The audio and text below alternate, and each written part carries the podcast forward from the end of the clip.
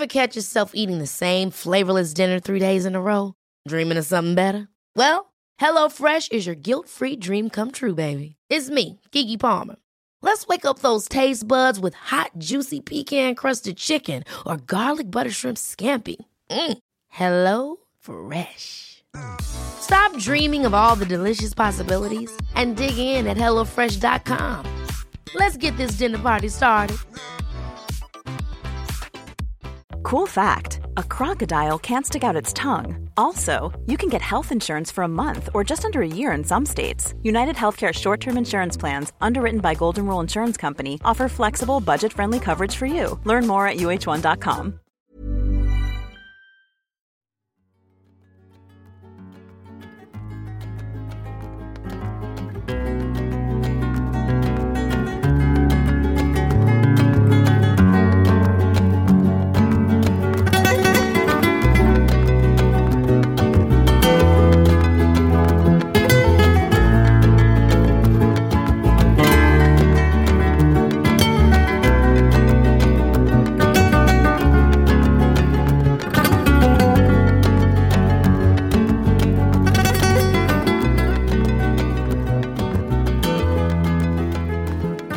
och välkomna alla kära lyssnare till Sektpodden. Eh, jag är Emma Genbeck, för detta pastor i Knutbysekten, för detta medlem.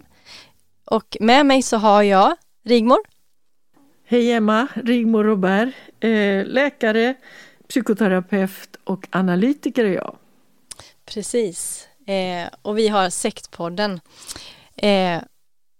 Alltså spännande, idag så ska vi prata om någonting som eh, när du frågade mig om vi skulle prata om det vi skulle prata om idag så var jag först lite fundersam på kan vi verkligen prata om det här i sektpodden men det visade sig att det fanns jättemycket, nu får du berätta. Men alltså, ja, det, det låter som att du har hunnit titta på vad jag ville vi skulle prata om, nämligen TV4 Play. Ja. Eh, två delar om en sektlik miljö på Kolmårdens djurpark. Just det.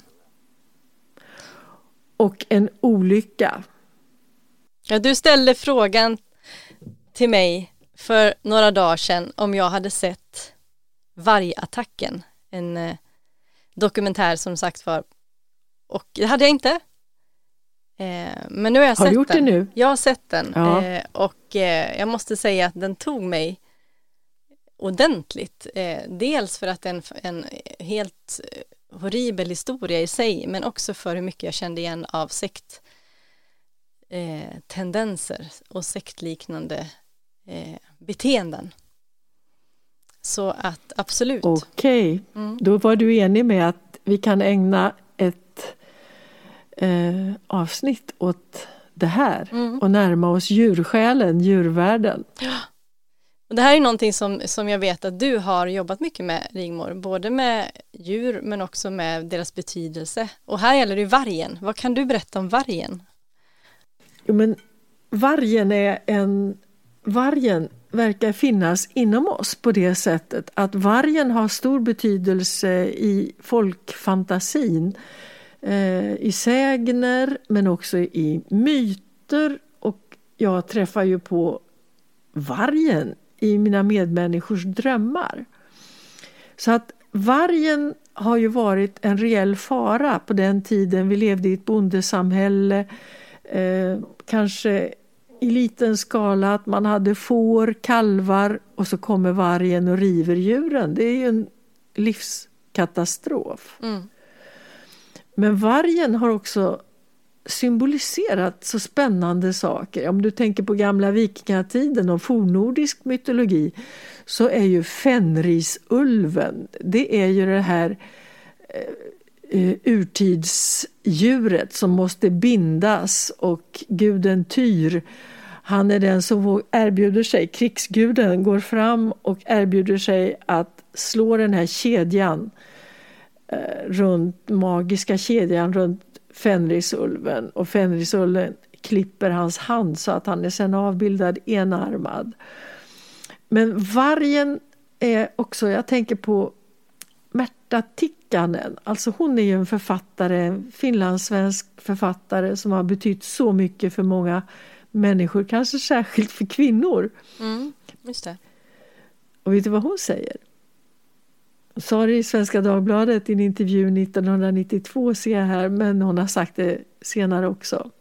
Då sa hon så här. Jag väljer vargarna. De farliga gulögda männen som ger glädje och lust men också smärta och elände. De anständiga männen har jag aldrig dragits till. De kan inte ge mig det motstånd och den stimulans jag behöver. Mm. Vad tänker du när du hör en kvinna säga så? Nej men jag, jag, jag tänker ju att alltså jag tror att vargen symboliserar på något sätt någonting som är vilt, eh, lite ouppnåeligt, mystiskt eh, och som inte går att tämja. Eh, spännande. Eh, så jag tänker att det är inte så konstigt eh, att man tänker så. Nej men att det finns någonting av det i, i, i det som man pratar om vargen. Det är, jag tror vargen, människan har ju varit väldigt fascinerad av vargen genom tiderna. Ja. Eh, precis ja. som du berättar. På olika sätt. Alltså det, det mm. konstiga är att vargen som liksom har varit en slags nästan hatobjekt då. Den har stått för något negativt många gånger. Men samtidigt så är den den närmaste släkting till människans bästa vän, hunden. Just det. Och du vet ju vad min tik heter. Just det, vargen. Finns det någon Vargen. koppling till, till vargar för dig där? Har du någon tanke på just? Ja men antagligen. Ja. Hon är visserligen stor och grå. Ja. Vi har haft en liten Sky Terrier som också var grå och också fick heta Vargan. Så det är väl någonting där som leker i, inom mig. Och vargen är fascinerande för den lever ensam. Ensam varg är ju ett uttryck. Hermann Hesse skrev en roman som blev kultroman som heter Steppenwolf, der Steppenwolf, alltså steppvargen på svenska. Mm. Eh, och sen är det detta 1990-tal då när Kommer du ihåg Kevin Costners film Dances with ja. Wolves? Ja men oh ja, Dansa med vargar ja, det var ju en otroligt populär film eh, när jag ja. var ung. den såg jag på bio. Eh, ja, du gjorde ja. det. Mm. Den, den, kom ju 1990 och du vet, det handlar om amerikanska inbördeskriget. Den här, den här Lieutenant eh, som Cosbyn eller som Kevin Costner spelar då som hamnar någonstans i Dakota i ödemarken och i gränslandet där Sioux indianerna, alltså indigenous people, fortfarande finns. Och först är det konflikter förstås och sådär men sen blir de vänner och sen lämnar han dem. Och i verklighet, alltså den här filmen skulle ju då utspela sig någon gång på jag tror 1860-talet och sen är det väl bara kanske 20 år senare så finns inga Sioux-stammar kvar i Dakota. Så den var ju verkligen den här romantiken om urbefolkningen, naturnära livsstil och så får den här officeren i kriget, han får det här vänskapsnamnet. Ja. Den som dansar med varg. Ja, han fick väl, han blev vän med vargen, hette den inte Tusox tror jag? Vargen ja. som han blev vän med. Den som han liksom fick kontakt med. Mm. Och sen ja. dröjde det inte länge vet du förrän en kollega faktiskt till mig som, för hon är Jung-analytiker, hon har skrivit en enda klassiker. Hon heter Clarissa Pinkola Estes. Mm. Hon är av latino-ursprung. Men hon, det var hon som skrev, hennes bok kom 1992 så det är bara två år senare. Och den heter Women who run with wolves. Alltså kvinnorna som följer med vargarna. Och det, hon har samlat sagor, myter, poem, berättelser som liksom vill ta fram och betona det här otämjda eller vilda som kan finnas inom kvinnor. Och eh, ja, nu är vi där igen och smärtakickaren kanske. Ja, precis. Ja, vi kan i alla fall konstatera att vargen har varit ett, eh, ett, ett eh, ja men människan är fascinerad av vargen. som, som djur och som ja. eh, mytologiskt eh, väsen också på olika sätt ja. genom tiderna. Men, men hur, hur ska vi kunna prata om det här i sektpodden, Rigmor? Eh, jag har, något mer jag, vill, jag ja. har något mer jag vill säga. Ja. Därför att eh, vargen har så stor betydelse i fantasivärlden och som ett djur med, som väcker respekt och som man fruktar och som är lite av en härskare i vildmarken. Men om du tänker dig kungamakten, när man ska ha en symbol för makt, dominans, eh, stabilitet, då har ju lejonet och örnen varit de rovdjur som kungamonarkierna ofta har använt sig av. Ja. Och till och med här uppe där vi aldrig har haft några lejon i våran fauna så har vi ju lejon utanför Kungliga slottet i Stockholm. Och då tänker jag, det är ingen kung som väljer vargen som sin symbol. För det är det här tvivelaktiga, mystiska, oroande och istället har varulven, alltså en man som byter skepnad, som är den här duktiga arbetskamraten, trevliga familjepappan, men som har en hemlig sida.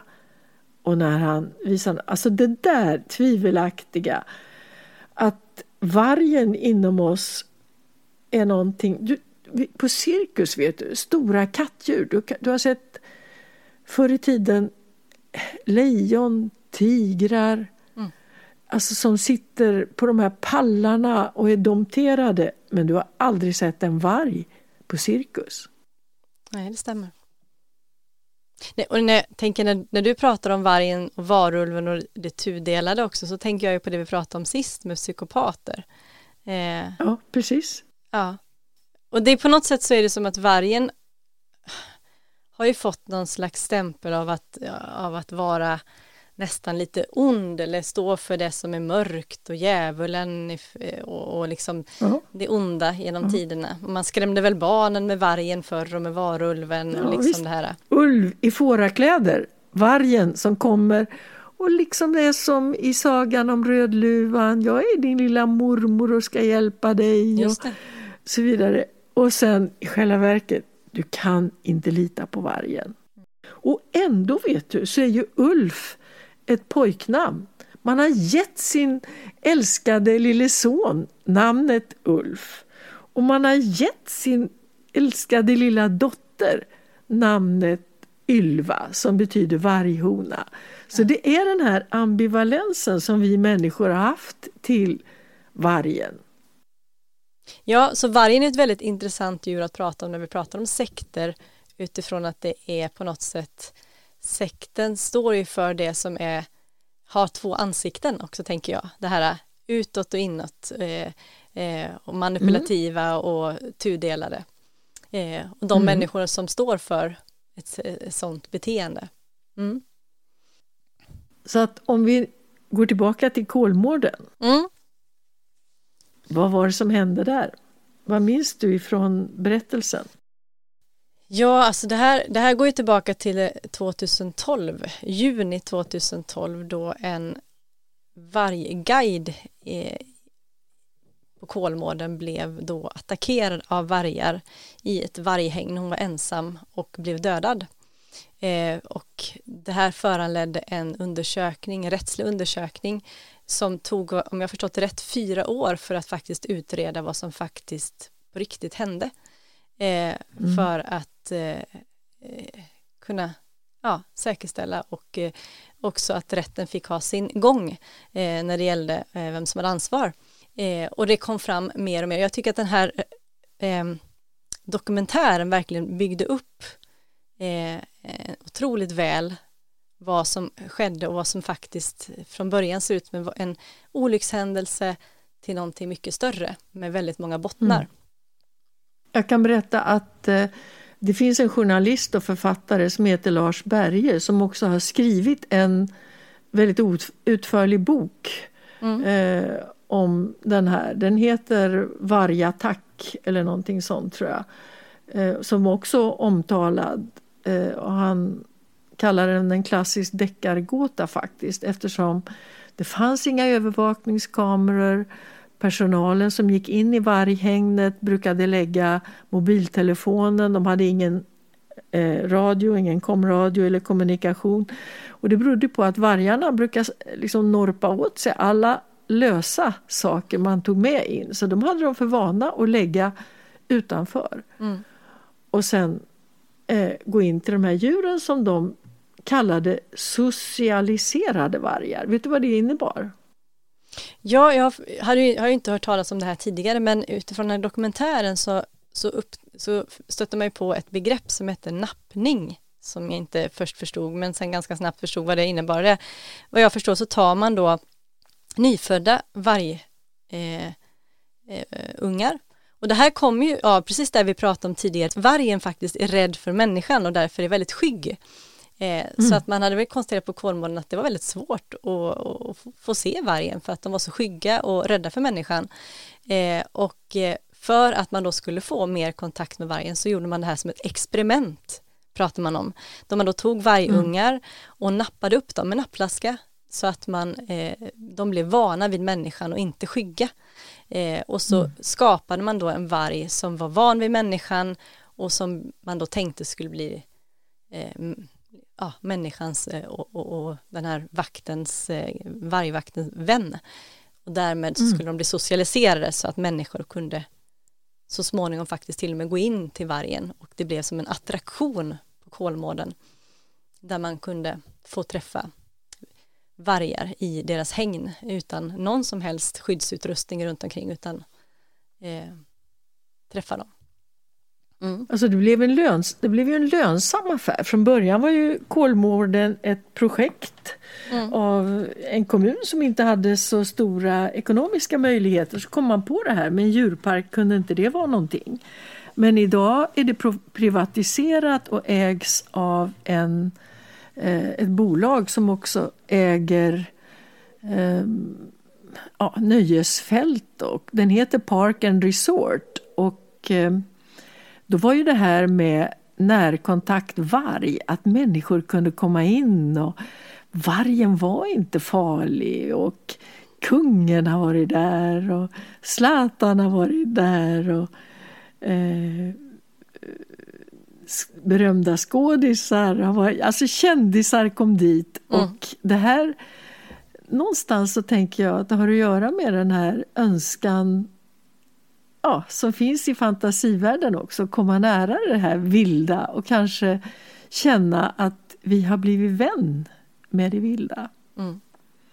Jo men det, det, är som att det finns, precis som vi pratade om, någon, någon mystik kring vargen som man vill eh, som mm. man vill komma åt och vilket man då mm. här har möjlighet att göra och eh, jag kan mycket väl förstå det har man ju även hört när det gäller andra stora rovdjur att få komma nära dem är en, det är en kick, det ger verkligen en adrenalinkick att få komma nära ett sånt här stort djur som egentligen i vilt tillstånd anses farligt. Eh, och så sa man möjlighet. Så det blev en jättegrej som, jag, ja. som man förstår. Vi ska, mm. inte, vi ska inte glömma, tänker jag, att eh, seriefiguren Fantomen, du vet, han som ja. bor borta i Bengalen och sätter på sig rutig rock och åker in till staden ibland. Ja, eh, han har ju en bengalisk bergsvall och var, varg vid sin ja. sida, Devil. Devil, ja, ja alltså, visst. ja, så det, den här idén av att hjälten och vargen trivs ihop, den, ja, den har tilltalat fantasin och sånt. Mm. Men, men när jag såg den här eh, dokumentären så, så var det någonting som jag, alltså det var flera saker som jag reagerade på när det gäller eh, vad jag känner igen och det kan man ju tycka, vad, hur har det här ihop med, med, med sekter? Eh, mm. Men faktum Berätta. var att, ja, alltså ju längre jag såg dokumentären desto mer uppenbart blev det för mig att, mm.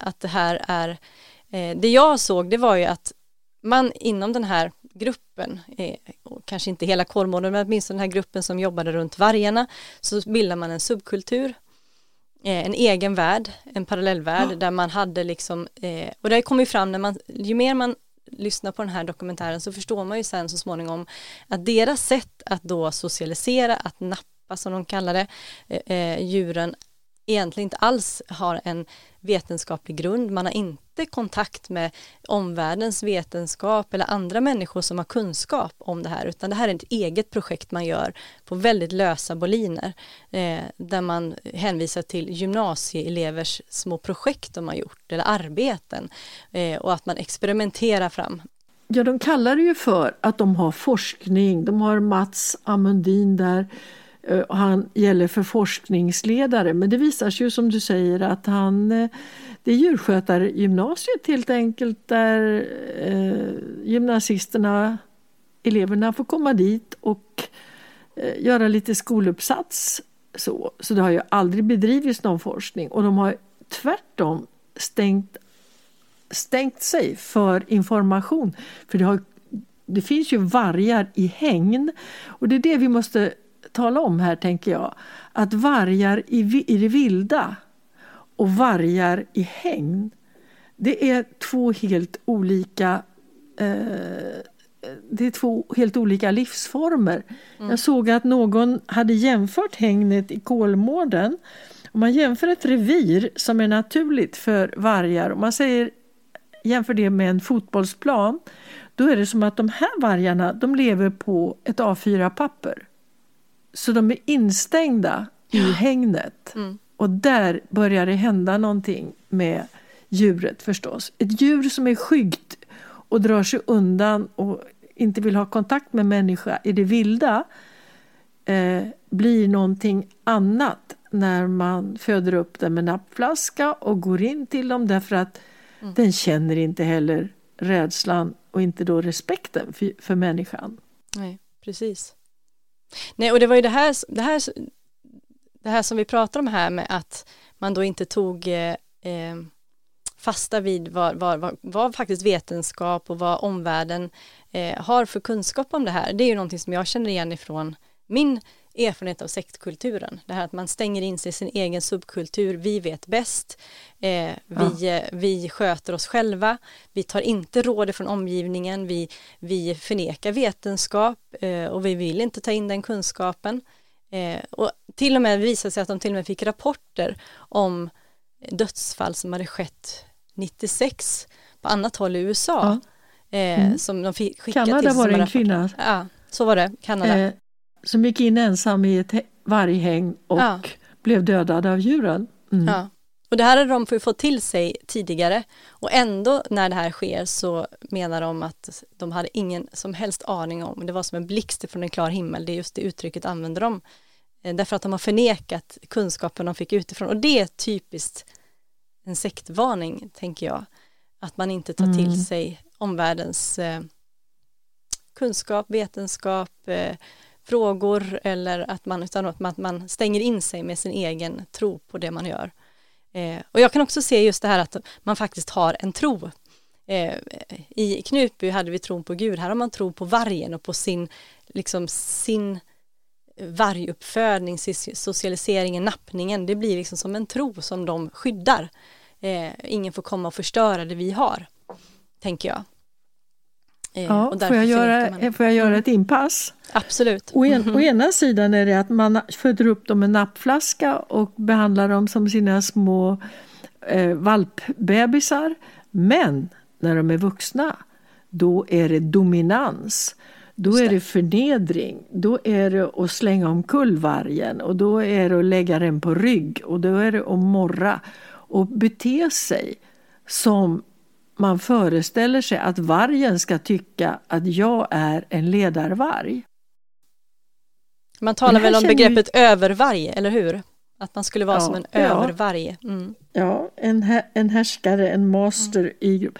Alltså jag känner ju igen det här. Jag har i mitt bibliotek så har jag på både svenska och tyska eh, den här mannen Werner Freund, en tysk man som levde med vargar. Och det var han som praktiserade just det. Han sov med vargarna eh, när man gav dem stora köttstycken och djurkroppar så var han där och morrade och bet och slet med sina tänder i samma djur. Och liksom, han körde den här som, det, som vargforskarna som vi ska återkomma till här, till exempel i Wolf Park i USA där man forskar på både vilda och vargar i häng. De kallar det för Old School Dog Training. Och då sa man även när det gällde att fostra hundar att man skulle liksom forcera sig själv över hunden och få den att förstå vem som är härskare och så vidare. Och det kanske mm. fungerar i hunduppfostran i vissa fall i alla fall. Men behandlar man en varg på samma sätt så kommer det inte att fungera. Och det har vargforskare visat och vetat ända sedan 70-talet, 1970-talet. Mm. Och ändå använder man den här, eh, praktiserar man det här då på Kolmården under 80 och 90-talet när man då började det här. Eh, ja. Eller 90-talet måste det ha varit som man började socialisera. Man hade ju varje tidigare men det var från, om jag förstått, mitten av 90-talet som man började med det här med att eh, nappa dem och, och skapa mm. de här socialiserade vargarna. Där man också mm. då som du säger skapade de pratade till och med om att det, de såg ut, utsåg två stycken vargguider eller vakter till mamma och pappa i flocken. Så att de, och mm. de skulle dominera vargflocken så att vargarna mm. visste mm. vilka det var som var överst i hierarkin. Eh, och det kunde gå ganska hårdhänt till för, för att... Eh, ja, det gör, det gör ju ja. det. För ja. det, vargar gör som tonåringar, de utmanar även sina föräldrar och eh, det här är också en sån brist på respekt för djuren, men det är också en sån brist på omtanke och försiktighet och det vi, jag är företagsläkare i botten, alltså eh, säkerhet i arbetsmiljön och den typen av arbete. Det här har man ju åsidosatt det helt och hållet. Mm. Ja, precis. Det var också någonting som kom fram mer och mer under rätt, eller rätt, den rättsliga processen när man skulle hitta hur det hade gått till. Att det fanns, fanns inga riskanalyser, det fanns inga handlingsplaner fanns Nej. inga man hade bara mörkat incidenter, man hade, mm. och återigen tänker jag på det här med det här sektliknande beteendet som jag kan känna igen det här med att man, eh, man väljer att sköta de incidenter som händer i gruppen. Man väljer att inte ta in människor utifrån utan man försöker att sköta det innanför eh, mm. sina egna väggar för att inte det ska skada gruppen eller det man håller på med för man har sån stark tro på det man gör eh, som ja. man vill skydda det. Eh, för det, hade ju, det kom ju fram sen så småningom. Först kom det fram om det var åtta eller nio incidenter och så småningom ja. när de hade grävt tillräckligt mycket så tror jag att det var uppåt en 30 olika incidenter som var riktigt allvarliga som hade hänt under åren. Eh, tillbud med vargar, med bett och med ja. eh, skador som behövde både sys och opereras och, det, och så vidare men som hade mörkats mm. och som, som mm. sen kom fram. Och det är också så här för mig sektliknande att man mörkar och vill skydda och sköta det innanför sina egna väggar. Jag tänker på i Knutby eh, när vi hade innan mordet så hade det, var det en incident där eh, som vi kallar för hammarattacken. Eh, ja, precis. Eh, där då eh, den kvinna Sara som sen blev eh, var hon som sköt som, som då attackerade pastorsfrun med en hammare. Eh, men vi valde att mörka det, att inte, vi, man skulle ju naturligtvis gå till polisen, man skulle ju ha lämnat ja. över Sara till psykiatrin. Och till sjukvården vad, tänker ja, jag. Man, man, skulle ha hjälpt eh, den när Sara då går in och slår sin kamrat utan att vara aggressiv på något sätt och inte ha någon, något otalt med henne. Då behöver ju hon psykiatrisk vård. Ni skulle ha skjutsat henne det raka vägen in till psykiatrin mm. på Akademiska. Men det gjorde man inte. Nej. Och det här är också så här att man, att man, man väljer att eh, man tystar ner det, man vill inte att omvärlden, för de förstår inte. Det är det här, de förstår inte. Precis. Och det här kallar vi ju en tystnadskultur som mm. är karaktäristiskt för sekt. Och just i den här TV eh, 4-dokumentären så säger ju den norske vargspecialisten Runar Ness heter han. Mm. Då säger han att ja, det har blivit en bubbla, en sektkultur. Han använder det begreppet. Ja. Där man inte talar och inte avslöjar för utomstående. Ja, jag tror till och med han talar om gurus och följare. Att det är Ja. liksom de ledarna som, som man eh, på något sätt sätter sin tilltro till men som faktiskt egentligen inte har kunskap men som man ändå ja, man sätter upp som de som kan och sen så följer följarna utan att våga ifrågasätta eller kritisera eh, av Ja. olika anledningar. It's that time of the year. Your vacation is coming up. You can already hear the beach waves, feel the warm breeze, relax, and think about work. You really, really want it all to work out while you're away. Monday.com gives you and the team that peace of mind. When all work is on one platform and everyone's in sync, things just flow wherever you are. Tap the banner to go to Monday.com. Since 2013, Bombas has donated over 100 million socks, underwear, and t shirts to those facing homelessness. If we counted those on air, this ad would last over 1,157 days. But if we counted the time it takes to make a donation possible, it would take just a few clicks. Because every time you make a purchase, Bombas donates an item to someone who needs it. Go to bombas.com slash ACAST and use code ACAST for 20% off your first purchase. That's bombas.com slash ACAST, code ACAST. Mm. Den här kvinnan som blir dödad sen av eh, vargarna, hon var ju den som hade särskilt god kontakt med vargarna och som tyckte om de här djuren och så vidare. Och hennes syster förklarar att jo men hon hade ju studerat biologi och hon var jätteduktig och höll presentationer och föreläsningar för besökare och för de som jobbade där. Men när det kommer till hanteringen av vargarna så sa ju de äldre arbetskamraterna och cheferna att det här har vi erfarenhet av i 30 år, så vi kan det här. Och det är klart att när man vill behålla sitt jobb att man litar på vad de äldre säger och vad chefen säger till. Så att det blev liksom en felaktig träning i det här att djuren ska domineras, vi ska visa att vi är härskare över dem och att det är så vi ska hantera när det blir konflikter mellan djuren. Ja, eh, och, och, eh, och jag, tänk, jag tänker igen om vi går tillbaka till det här med att man skulle sköta allting internt, så tänker jag Ja. åter, jag tänker på det som du pratade om i början där med att det här var en stor eh, eh, pengaintäkt Ja, för visst. Kolmården, Ja, en visst. stor Mm. eh, inkomstkälla Tjänade för dem. miljoner varje år på Ja. detta. Så att, och det talas ju också om, om eh, i eh, dokumentären att man inte skulle skada produkten och man talar till och med om det ganska tidigt efter att mordet har skett, vilket är ganska eh, tycker jag väldigt osmakligt hur de, hur de pratar om det, att tidigt att man, att man det, produkten då, vargen blir skadad av det här.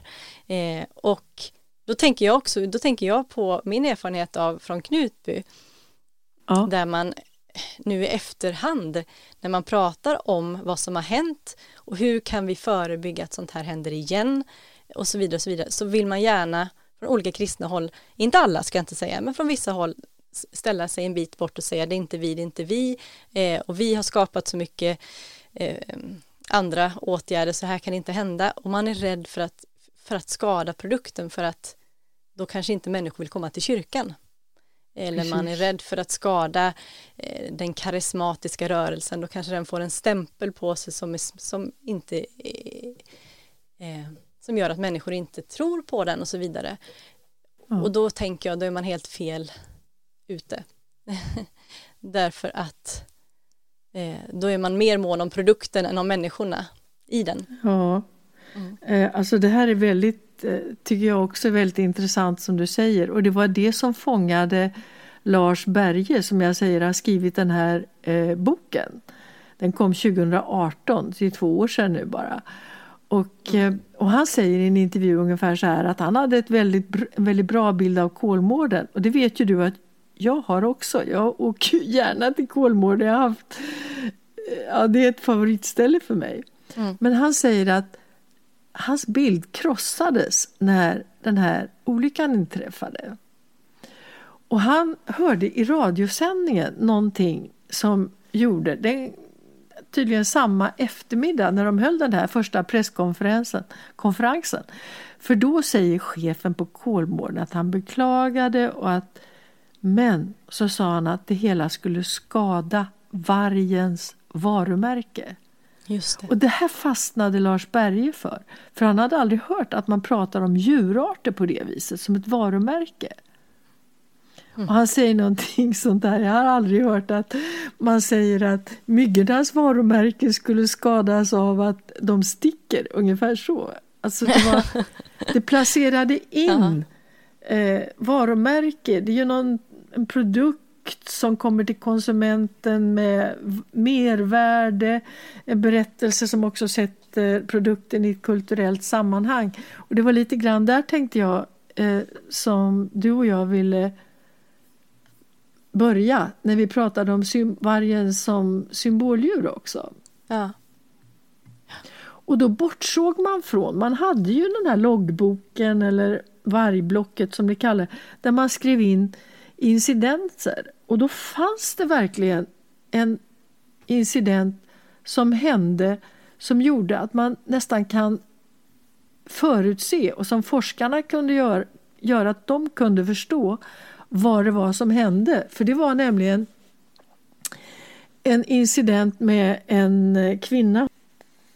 Radions eh, program 3 har någonting som heter dokumentärer och där kan du också hitta den här, två program faktiskt om den här händelsen. Ja, alltså den där, jag vet ju vilken händelse du pratar om eh, och Ja. den, för mig, den var ju, precis som du säger, det, det, på något sätt så är det som att den här kvinnan som faktiskt överlevde det här, som du ska berätta Ja. om då, får ju på något sätt, hon berättar ju på något sätt det som faktiskt hände, förmodligen Ja. får man tro, den kvinna som, som sen de blev dödad. inte överlevde. Ja, och som ingen kan eh, eh, vad heter det, då intervjua eller för, eftersom hon dog och ingen var där, ingen såg, så ingen vet ju vad som faktiskt hände. Men hon, Ja, vi kan dra slutsatsen Ja. av det. ja precis, de kallar det till och med för generalrepetitionen i dokumentären på TV4. Ja, ja. Tragiskt och fruktansvärt, men eh, Ja. berätta gärna Rigmor. Jo, men det var så här att där de hade hållit på med den här eh, närkontaktvarg ett tag så visade det sig att djuren ville inte kommunicera och visa sig och komma fram när det var vissa av de här så kallade vargguiderna. Och om inte djuren kom fram då fanns det ju ingenting att visa. Så därför så sorterade djuren, vargarna, ut vissa guider och de, när de inte fick kontakt och då var det ju liksom, fick man ju inte behålla det, det jobbet. Och då var i den här flocken där sen Carolina blev dödad, eh, där var ledarvargen, han heter Farkas kallar de honom för. Och då hade man rätt så många unga guider och de flesta hade inte jobbat med vargar förut. Och en del hade då problem att få kontakt så att antingen gömde sig vargarna och var inte intresserade av att komma dem till mötes eller också så morrade de och visade tänderna. Och då prövade de här guiderna som så gärna ville jobba förstås med vargarna olika metoder att få kontakt. Och då kallas den här kvinnan, unga kvinnan för Alice. Och hon tänkte att det kanske är de här kläderna som vi har, med liksom Kolmårdsuniformen. Så hon gick, valde att gå in med privata kläder. Mm. Jag tror till och med att hon hade blivit tillsagd ifrån eh, sina, eh, ja de som ledde det hela, att hon skulle Ja. gå in. Eh, Precis, så det var inte ens hennes pröva det. egna idé utan det var, hon fick det till sig, att gör så här för Ja, att ja. skapa kontakten. Ja. Och det, ligger- det var bra påpekande för det var nog inte plats för egna idéer här. Nej, Förstås. det. Mm. Så att hon beskriver i den här loggboken att hon hade sin gråa luvtröja utan blixtlås med luvan instoppad och tajta leggings, bruna vita gympadojor. Och så går hon in ensam. Och det här är att de går, lägger som sagt mobiltelefon, ingen radio eller någon sån förbindelse, det finns inga övervakningskameror. Så går hon in då eh, och märker att två vargar är väldigt ivriga och konstiga i blicken mot henne. Och den ena vargen kallas Kurt. Han nafsar och smackar efter hennes händer. Och vad gör hon då? Jo, hon gör som hon har lärt sig att med det här dominans och skrämma vargarna och ta befälet. Så hon ryter men hon får inte tag i vargen. Han ryggar så här och krummar med ryggen. Och sen så är det här hängnet har ett berg ungefär i centrum och som går upp på det där berget, sätter sig på en sten och så känner hon att en av vargarna nosar henne i nacken. Så får han tag i hennes hår. Och så skriver hon då, jag kastar armarna bakåt och får tag i hans nackpäls, lyckas hänga kvar en stund och jag morrar och jag tror att jag håller honom några sekunder innan han kommer loss. Men nu blir Alice liggande på marken. Och så skriver hon, alla vargarna ställer upp runt mig. De ser till att jag inte har någon sida fri. Och så har hon ritat en skiss i den här tillbudsrapporten som visar hur vargarna rör sig liksom med 180 graders mellanrum så att hon kan inte se båda vargarna samtidigt. Och så skriver hon, för att skydda mig så backar jag mot ett träd och jag skriker och gör utfall mot dem. Och, men det känns som att jag bara triggar dem mer. Och alla vargarna står nu uppställda med stel hållning, på tårna, öronen framåt. Och Alice märker att hon skulle inte få hjälp av några av de andra vargarna utan efteråt så kommer hon ihåg blicken i Farkas, ledarvargens ögon. Hon kallar den stinn. Men sen lugnar det ner sig. Så Alice är kvar där inne. Och hon vet nämligen att om hon har blivit utkörd av vargarna så kommer hon inte kunna jobba med dem mer. För det har ju hänt andra guider. Så då skriver hon Jag vägrar att gå ut. Jag tänker inte backa. Några vargar går och lägger sig och då går jag högre upp på berget. Men då kommer vargarna och går på igen. Vid det här laget är jag riktigt förbannad och skriker, har hon skrivit. Och nu börjar det urarta på riktigt. De börjar cirkulera igen. Hållningen stel, ryckig och nu är vargarna så intensiva att hon blir rädd och känner att hon måste skydda sig själv. Och så skriver hon, jag lägger av en spark mot Vilkas huvud, Vilkas en av vargarna då, träffar käken. Han rycker till, skakar lite på huvudet och fortsätter. Alltså nu är ju de här vargarna adrenalinpumpen går, de är inte smärtkänsliga i det här läget. Men det händer någonting igen som avleder vargarnas uppmärksamhet. Och då börjar Alice att ta sig ut.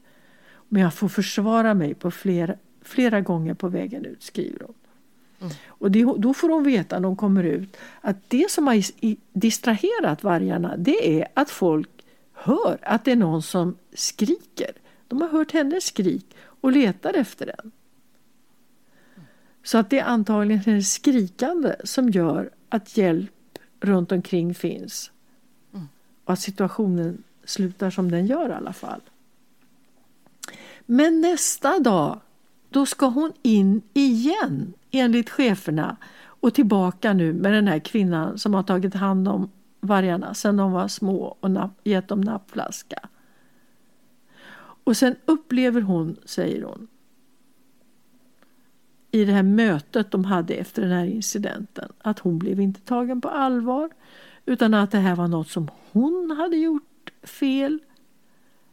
Och felet var inte liksom det här sättet med närkontakt utan det var hennes fel.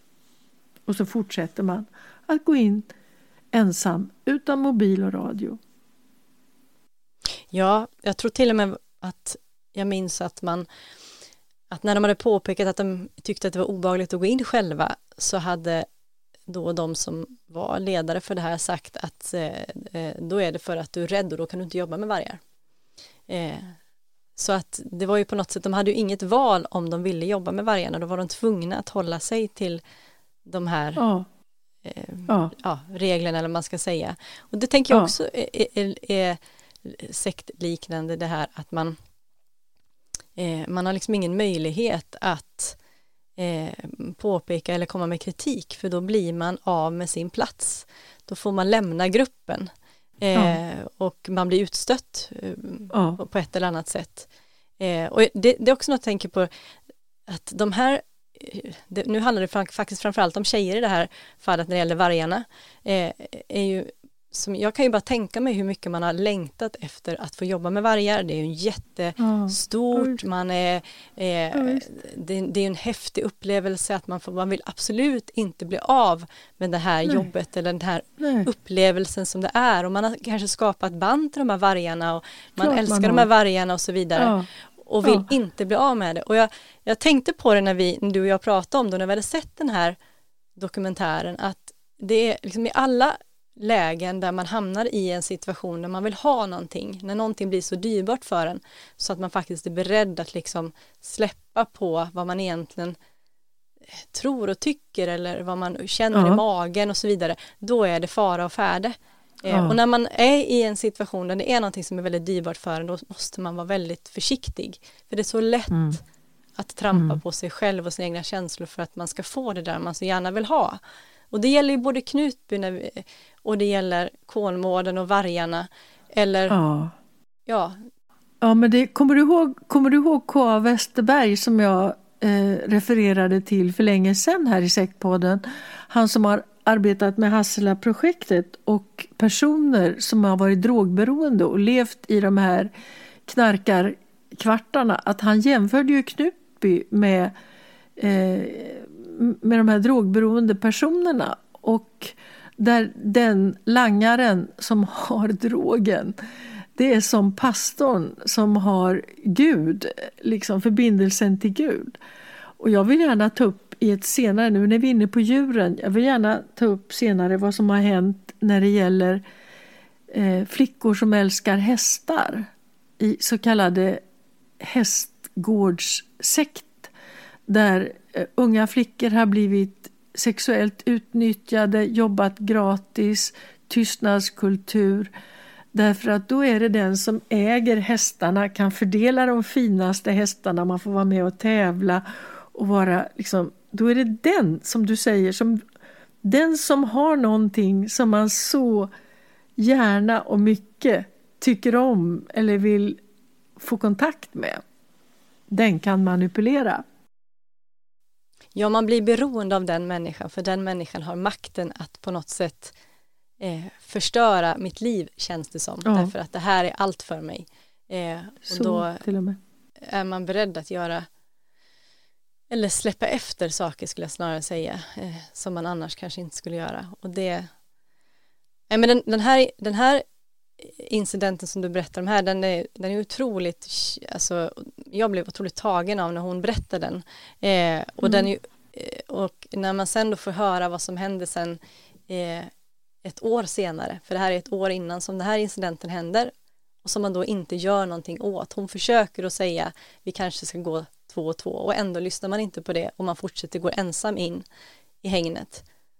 Och det resulterar oh. i att den här Carolina faktiskt eh, får sätta livet till. Hon, hon eh, i en vargattack. Som då, och det tycker jag också är intressant om vi talar om varg, att, att de talar om forskare som är med i dokumentären hur, hur vargen liksom läser av människan och bygger liksom upp kunskap om hur människorna ja. som är rör sig omkring ja. dem fungerar för att de till slut i den här frustrationen som också byggs av att de är i hängnet på något sätt i den här fångenskapen dominerade sen liksom bygger upp en frustration som på något sätt exploderar i den här hatattacken som de faktiskt kallar det för. Inte en jaktinstinkt utan en hatattack där man faktiskt eh, Alltså det, det, är professor Kurt Kotterschall, heter han. Han är professor i universitetet i Wien och fördömer ju helt den här hanteringen. Alltså att ja. man ska knäcka djuren, man ska förnedra dem, man ska... Eh, därför att och han säger i TV4-dokumentären då att detta var en hatattack. Det var vargarnas mord i hat. Det var inte en hungrig varg som slet sönder den här vårdaren Carolina. Och han säger de har väntat på tillfälle. Sannolikt tog en eller två vargar initiativet och de andra följer sen efter. Och jag vill inte gå in på detaljer men vad vargar kan åstadkomma är otroligt. Nej, och det, jag tänker också där i när, man, när de berättar de här som har kunskapen, den vetenskapliga och den grundade kunskapen om vargen, så när de berättar ja. om hur vargen fungerar så tycker jag också att det är så fascinerande därför att det, kan också, det speglar också hur människan fungerar. Eh, jag tänker på det, ja, du var inne på det förut. Nej men jag tänkte på det som du var inne på förut, att vargens naturliga beteende är ju att den vandrar vidare. Den lämnar ja. flocken om det blir konflikter och så vidare. Mm. Så att, och de, är som, de fungerar ju ensamma och i flock. Men i hängnet så blir de en grupp som tvingas samman. Alltså det blir även där en subkultur, precis som sekten blir en subkultur där man tvingas samman eh, och blir täta och där frustrationen växer. Eh, och jag tänker också på för att de tar också upp i, i dokumentären att, att det fanns en varg, Vilkas tror jag det var, Anette, som var hackkyckling i gruppen. Mm.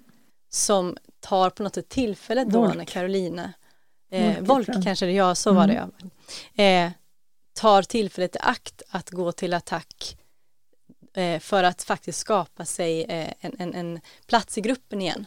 Eh, hellre än att vara hackkyckling så, så går han till attack för den här frustrationen har växt också utifrån att han har varit en hackkyckling i gruppen. Vilket det här mm. hängnet och den här onaturliga miljön har skapat också. Eh, där han inte kan fly, han kan inte ta sig därifrån. Eh, och det är också, tänker jag, människan. Jag tänker på Knutby igen. Eh, ja. hur, hur ni hade också ett, ett hägn, bildligt talat så var ja, det precis. Var, även om hade inte... som en osynlig mur brukar vi säga runt det. Ja, verk, ja men verkligen. Vi hade ju som ett, en, en, en grupp som, man var instängd i den här gruppen även om det var, inte var, som du säger, murar runt omkring. Och det här som vi också talat om mycket om att vi hade eh, kulturen med rätt och fel, att man blev då hackkyckling, man hamnade längst ner och vad det faktiskt skapade hos människor. Jag har ju sett de som kanske var de mest osäkra och mest hack, de som var mest utsatta som hackkycklingar blir kanske också de många gånger som var värst som förövare när man väl fick tillfället i akt för att man mm. ville så gärna skapa sig en, en plattform högre upp för det var så vidrigt att vara längst ner så man till och med trampade på varandra för att komma upp. Och Det är också ett, ett beteende som man ser hos vargarna här eh, som jag tycker är intressant. Eh. Ja, och eh, Hans Temrin som är en vargforskare vid Stockholms universitet. Mm. Eh, han berättar ju till exempel att eh, det, är, det är känt att aggression bland vargar i hägn det är fyra gånger mer aggression bland vargar i hägn mot i frihet. Och det är just ja. det här som du nämnde att en varg kan inte vandra iväg. En Knutbymedlem kunde inte vandra iväg till en annan församling där man trivs bättre. Eh, och det här som man har vet, jag tänker på den här uppdämda aggressionen, att det är fyra gånger mer aggressivitet i hägnet. Var det inte så, de här konstiga misshandeln som blev så systematisk mot slutet i Knutby, att det också, tror du det kan ha att göra med den här uppdämda aggressionen i er slutna miljö?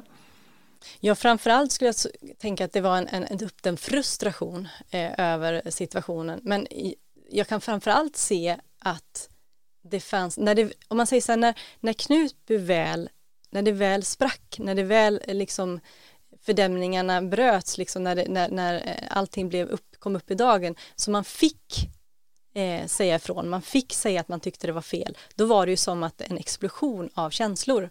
Eh, då kom ju all den här som du säger aggression, frustration som hade lagrats och legat och pyrt under ytan under, tror jag, faktiskt ganska lång tid fast man inte hade sagt någonting, man vågade inte för man var så kuvad. Och plötsligt ja. kom den upp så det var, fanns otroligt mycket spänningar och frustration och ilska och hat skulle jag säga som kom fram.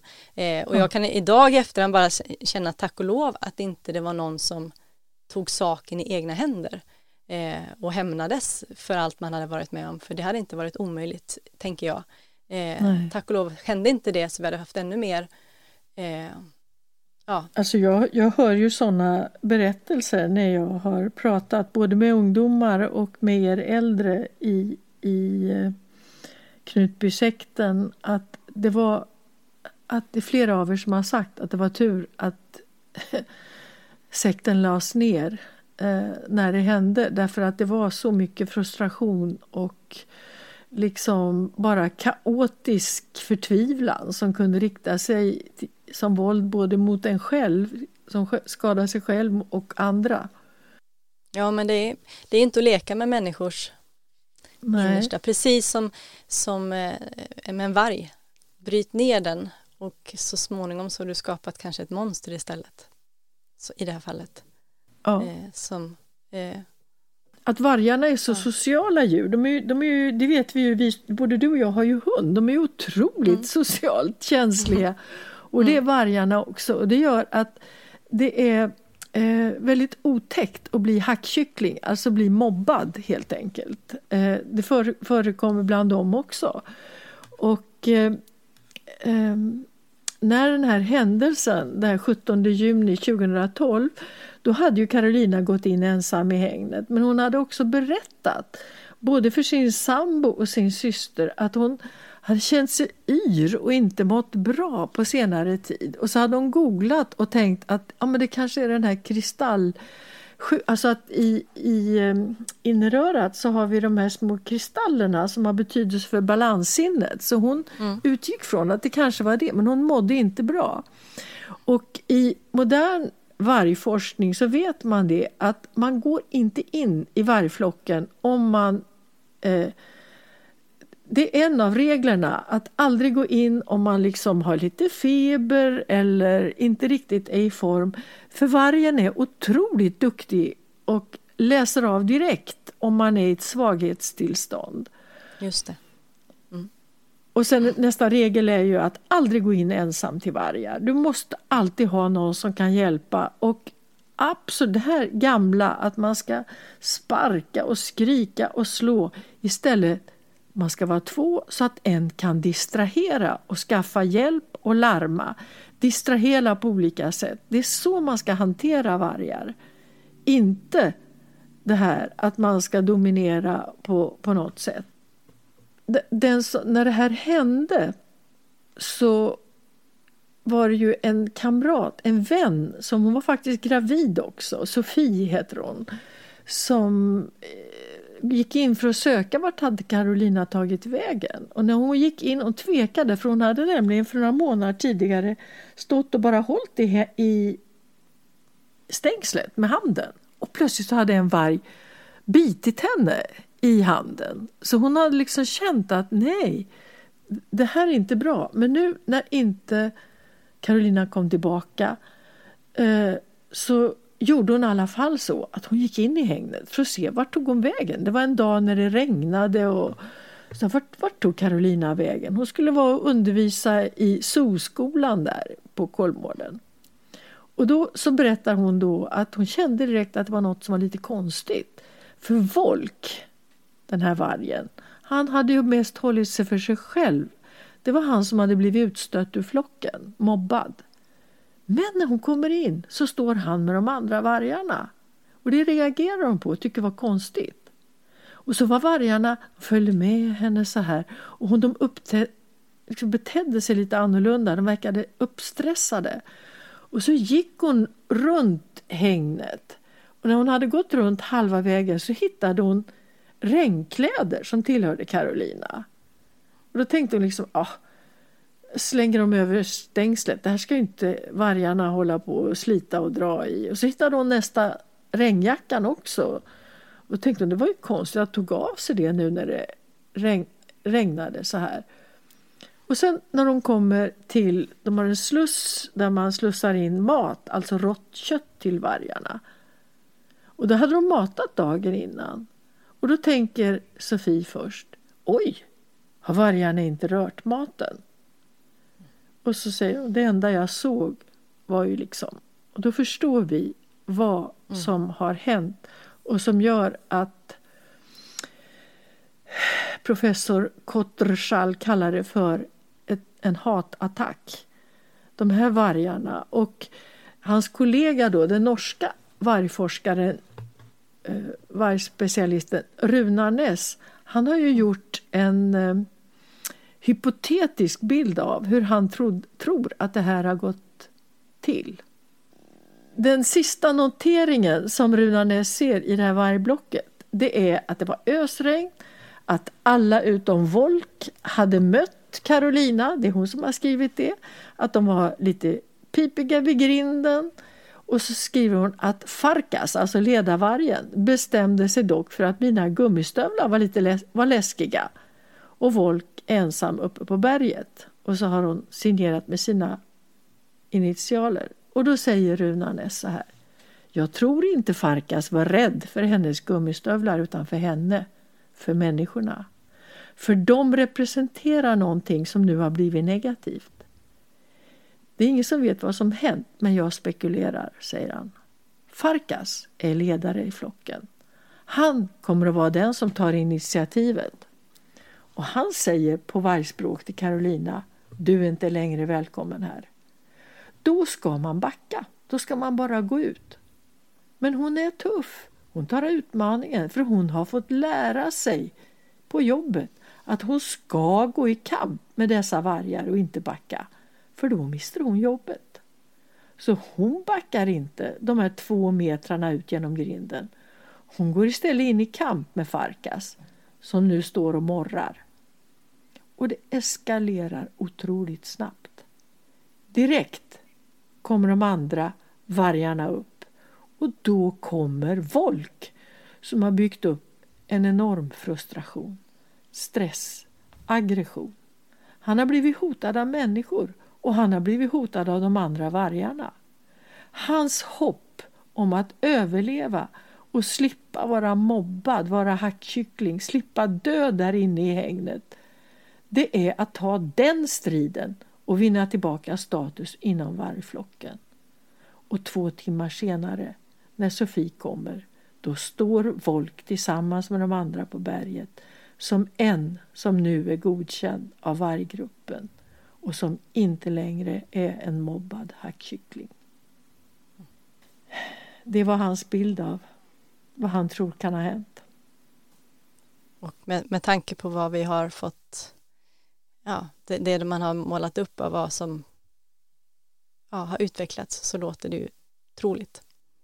Eh, jag tyckte också avslutningsvis så tyckte jag det var det som han, den här norska mannen säger i slutet av dokumentären tog mig väldigt starkt då han säger att eh, jag kan inte göra någonting för Carolina, för hon är redan död. Men jag kan göra någonting för att hjälpa eh, varje skötare eh, att det här inte händer igen. Och då tänkte jag, för mig blev det väldigt starkt, för det är precis det som jag tänker är motivationen till sektpodden. Eh, vi kan inte ändra på det som har hänt. Jag kan inte ändra på det som har hänt i Knutby. Men jag kan kanske eh, hjälpa någon, några, att det inte händer igen på andra platser. Eh, eller vi kan hjälpa andra tillsammans. Det var väl väldigt, det var en väldigt fin eh, tänkvärd avslutning. Därför det är alltså inte vargarna som det är fel på och det är inte mm. församlingsmedlemmarna som det är fel på. Utan på Kolmården var det företagskulturen och i Knutby var det församlingskulturen. Mm. Precis. Tack för ett otroligt intressant eh, program med en liten annan vinkel eller utgångspunkt ska vi säga eh, än vi haft förut när vi pratar om vargen. Tack Rigmor. Tack Emma. Vi hörs igen. Det gör vi.